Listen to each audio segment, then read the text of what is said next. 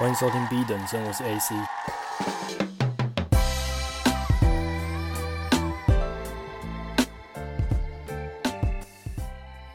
刚录音前十分钟，一直觉得鼻子很湿润，结果没蹭还没事，用力蹭，妈的直接喷鼻血。我知道赶紧拿卫生纸止血。我上次流鼻血好像是一年前吧，上课的时候我坐第一排，就爆血喷到整个衣服都是，然后老师还比较紧张，一直叫我去厕所冲水。那其实我一直不知道怎么好好处置流鼻血这件事情。网络上很多说法，有的人说要冲水，有的人说冲水会阻止它凝血，然后有的人又说往后仰，可是又有反击说往后仰会呛到，是这样。所以我不知道，如果你们有正确观念，请告诉我。因为我好像体质的关系吧，就容易身体很燥，所以也可能最近压力比较大。然后又睡不好关系，觉得身体有点坏掉。不过我还是很规律在运动，然后也是很健康的饮食啊。可能是工作量比较集中，所以有时候会身体不适应。那我最近在跟朋友聊天，他跟我说：“你不会觉得滑 IG 最近会很无感吗？就好像内容都一样。”那也刚好最近 Mr. Beast 的事情嘛，就他生日，然后说要抽奖发钱一万美元给幸运儿，然后就搞得。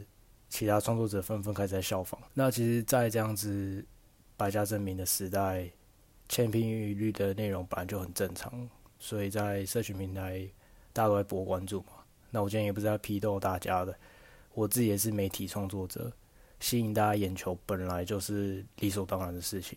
只是我觉得我们要有自我觉察的心态去使用这样子的平台，因为如果用 Podcast 或 YouTube，你可以去。筛选、过滤掉一些不好的内容，然后真正的去找你想要看的那种优质的文章或者是影片。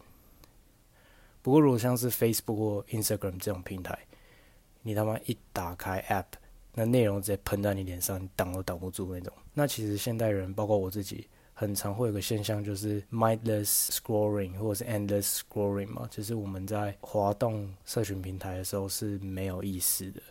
我们就只是手指一直往上滑，但是根本就没有在理解每一个内容在传达的讯息。我们停在一个屏幕的画面，可能不超过三十秒吧，就真的也作为创作者会觉得说，诶，我这样产出的内容，真的有多少人是真心把它看完？这样，那我就问我朋友说，你会看这些社群平台上别人的生活看到很内耗吗？我自己是觉得还蛮多讯息很杂的，有时候觉得。不太想要跟这样子的圈子靠太近，因为觉得说别人生活关我屁事，就把自己生活过好就好了。但是他跟我说他有个强迫症，他会想要把动态的圈圈点完。那我个人的选择是比较倾向，要不就完全不看了，因为有时候真的，呃，去太过的关注别人生活，好像对自己生活没什么太大意义。然后他就觉得说我这样子有点太。无情，或者说是，也不能说无情，应该说是对别人生活不在意，然后好像把生活看得太认真了。那我觉得说，对，我好像确实有这样的问题，就是我不是一个会很想要知道别人琐碎事情的人，就我是一个很难 gossip 的人，很难八卦的人，你知道吗？就是说，有人在周边跟我突然说，哎。那隔壁班的谁谁谁烫了一个很鸟的头发，或者说那对男女又分手了，复合了，怎样？哪个明星跟谁搞上了之类的？靠北，我真的完全没概念呢。然后我发现，其实我不是不想要去理解，我有时候是因为太理解，也就是说共情力太强。我当我真的把一件事情去开始知道它的开头之后，我就想要。连过程跟结尾都了解，所以我会把生活过得太认真，有点类似以前很红在网上在流传的什么高敏感特质吧。我是不知道是什么样的概念啦，好像高敏感特征就是五感比较敏锐，情绪很丰富，然后会避免看到一些煽情或者是暴力的画面吧。这可能是我对高敏感特质的理解。对，那我觉得我可能是比较属于共情力很强，也就是说，我今天在一个空间里面会很容易吸收所有人的情绪反应。对，如果今天大家的情绪是嗨的，我可能会跟着比较躁动一点。如果今天大家情绪很低迷，我可能就想要尽可能离开这个环境，这样对。所以也是我在办公空间就会习惯一个人搞自闭啊，因为我喜欢完全专注在一件事情上面，不太喜欢就是做个五分钟，然后跟隔壁聊一下天，然后又再做个十分钟，然后隔壁又开始问我问题，我就觉得很烦这样。那很多人会说，活得太认真，所以很痛苦。在现在社会中，我们常常感受到压力跟负担嘛，然后这些负面情绪往往会源自于我们对自己生活的过度要求。我自己就有很严重这样子的毛病，就是太过自律，就我好像把每一天都过得很像是有一台摄影机在照着我，然后有背后的导演跟企划在规划我的这部人生纪录片一样在过日子，对，然后会觉得说我哪里有一些失误，我就会花个二十分钟在责怪自己刚刚怎么这件事情没有做好这样，然后我应该要的水准应该是可能八十分，然后我只做到六十分，即便那六十分可能已经赢过多数人，所以我今天就想来探讨这个现象背后的原因，然后给有同样困扰的人一些建议吧。我觉得第一个重点是我们太追求完美了。那很多人陷入这样子的完美陷阱，就是说有点过度的完美主义者。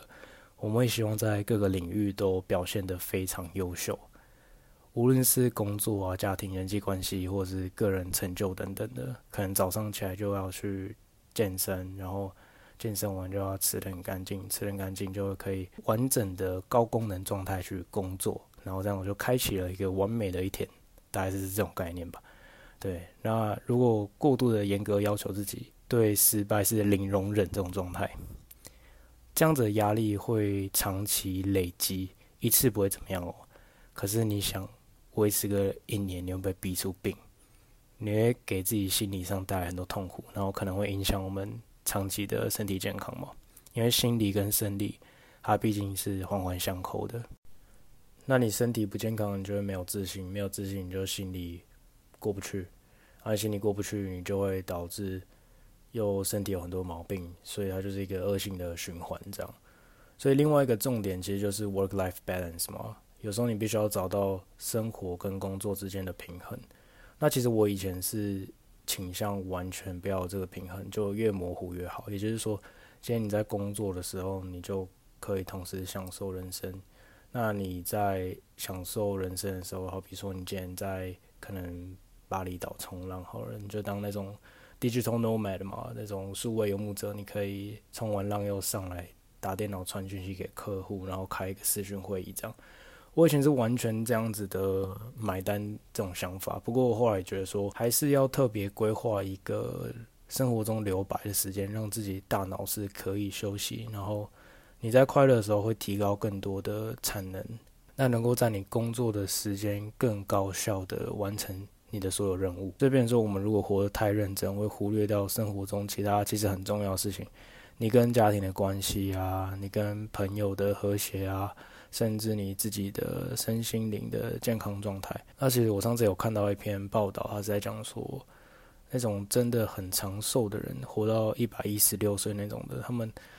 活下去的关键是什么？他们真的到那种岁数还是很快乐诶，他们可能已经都没有牙齿了，然后皱纹多到可能眼睛都看不到了。所以这样子的情况下，他们还是可以很快乐、很健康的过生活。为什么？原因就在他们可以维持好的亲密人际关系，也就是说，他们在那样子的岁数还是维持好一个社群的概念。他们老人家还是自己会彼此照顾自己。适时的，其实也要慢下脚步吧，关注自己跟身边真正在乎你的人的需求。其他离你比较远的人就 fuck them，真的不用想太多。对，但是呃，在身边的人，他的情感就是你的情感，还是要在乎一下呃身边的人的一些感受。呃，那在追求这样平衡的过程中，其实有时候是可以得到内心的平静跟快乐的。那我觉得最后。一个是我最 struggle with 的状态，就是活在当下的力量。因为其实现在过度认真的过生活，对，有时候你的头脑是 ongoing，你一直在想事情，要不就是对未来感到焦虑，要不就是对过去感到忧郁。那你如果在当下的话，其实你是可以感受到真正的平静的。所以其实我们在心理学上常讲说要 practice mindfulness 嘛，就是说有点类似感受当下，透过可能是冥想啊，或者是这个 non-sleep deep rest 嘛，这种生活中的感受当下什么都不想的。状态这样子其实是能够提高大脑的运作能力的，那也可以让我们在做事情的时候是可以更全神贯注的。好，其实讲到这边会有一个矛盾点，什么矛盾点呢？就是你要去在生活中做取舍嘛。其实，在一个很极端的情况下，你如果每件事情就像马斯克他这样很颗粒化的把人生排程都排得很刚好，meeting 完又是接着一个 meeting，然后。很高效能的人生，你基本上就像是一个机器人一样在做决定，然后你基本上不像是一个人的运作模式，而是完全没有情绪，就是做一个极度理性的决策吧。但是当你在这样子过生活的时候，你好像没办法细细的品尝每一个瞬间嘛。那很多人就会开始提倡说啊，你活那么累干嘛呢？你好像没有真正感受人生啊。所以这就是一个 trade off 嘛，就。也是自己要去做选择啊！你想要一个高效能的人生，还是你想要享受每个瞬间？我记得好像在 Instagram 上还是在哪里有看到有人问说，Elon Musk，你要回去跟二十岁的自己，如果遇到他的话，你会对他说什么？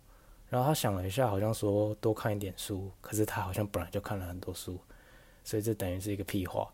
然后第二个他的建议好像就是说，你要多感受一下当下。的那份喜悦，也就是说，你今天路过，然后你看到有树啊、有鸟啊，你可以去停下脚步，观察一下生活中的那美妙的一瞬间啊，而不是就单纯真的就是像机器人一样这样过生活。因为他确实是一个很伟大的人，物从以前到现在都非常尊敬。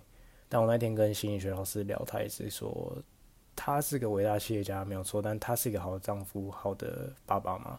这个东西可能是放一个问号啦，就是大家是用不同观点去看待这件事情。那我最后也是觉得说，我们生活中手头上不要同时太多事情，有时候是瞎忙啦，不知道说自己到底在忙什么，好像行程排得很满就很厉害，但没有。其实你真正的把紧急的事情跟重要的事情分出来之后，会发现很多不必要的任务。跟一些行程是根本就不需要去做的，其实是可以删除掉。那人生其实应该要更精简的。那如果发现自己不安的时候，要停下来，然后避免自己会有一些职业上的倦怠，觉得脑袋塞太多东西，不妨就把思绪写下来，这真的很有用。晚上是最适合把头脑里面的东西 output 出来的时候，那时候也是最 emo 的时候吧，会有很多莫名其妙的想法。所以有机会就让自己冥想，然后跟自己多独处一下。对，那好像之前有一句话吧，叫做“海纳百川，有容乃大”。对，呃，以前国中的时候听到“有容乃大”这词就一直笑。对，然后长大之后才发现这句话是很有学问、很有道理的。就我们的心境应该像是大海一样，有办法去很平静，那同时能够接纳各种。河川流过来的一个动向嘛，然后我们的心要是能够兼容，然后更能够去体会他人，那你就会成就更大的事业。我觉得人生真的就是一个 trade off，你要怎么去做取舍？你到底要很高效的完成每一件事情呢？你可能会关掉你自己的情绪，别人可能会觉得你很无情。那另一个面向就是，好，你可以去细细的品尝每个人的情绪，你也可以去体验人生中的各种美妙的瞬间，但不可能兼得，就是你在这之间找到一个平衡点吧，这都是你的选择。那我个人的追求呢，就是意义大于快乐，对，所以我会尽可能的把自己的效能提升，偶尔也会慢下来，来决定一下自己要走的方向到底是哪里。那目标是不会变的嘛，不过还是不要让自己操坏身体，不要工作工作到一半又喷鼻血这样，对啊，那其实今天就大概聊一下，也算是一个生活上的记录吧。那就这集就聊到这边。下期见，拜。